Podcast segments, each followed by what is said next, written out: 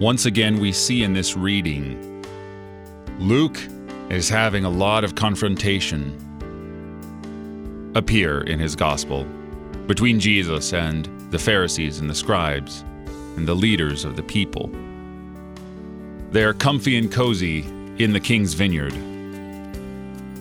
and they assume that they can do something to inherit the fortune. What do you have to do to inherit something? First and foremost, you need to be related to the person who subsequently dies so that you may inherit that thing.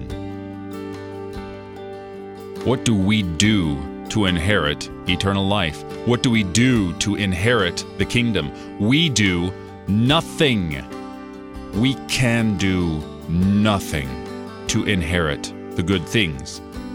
Yet, God the Father willingly, lovingly adopts us as His very own children so that we are in Christ, the true heir, who has called us His brothers, who has named us as co heirs with Himself. What glorious, glorious news! You're listening to Oratio, part of your morning drive for the soul here on Worldwide KFUO. Christ for you, anytime, anywhere.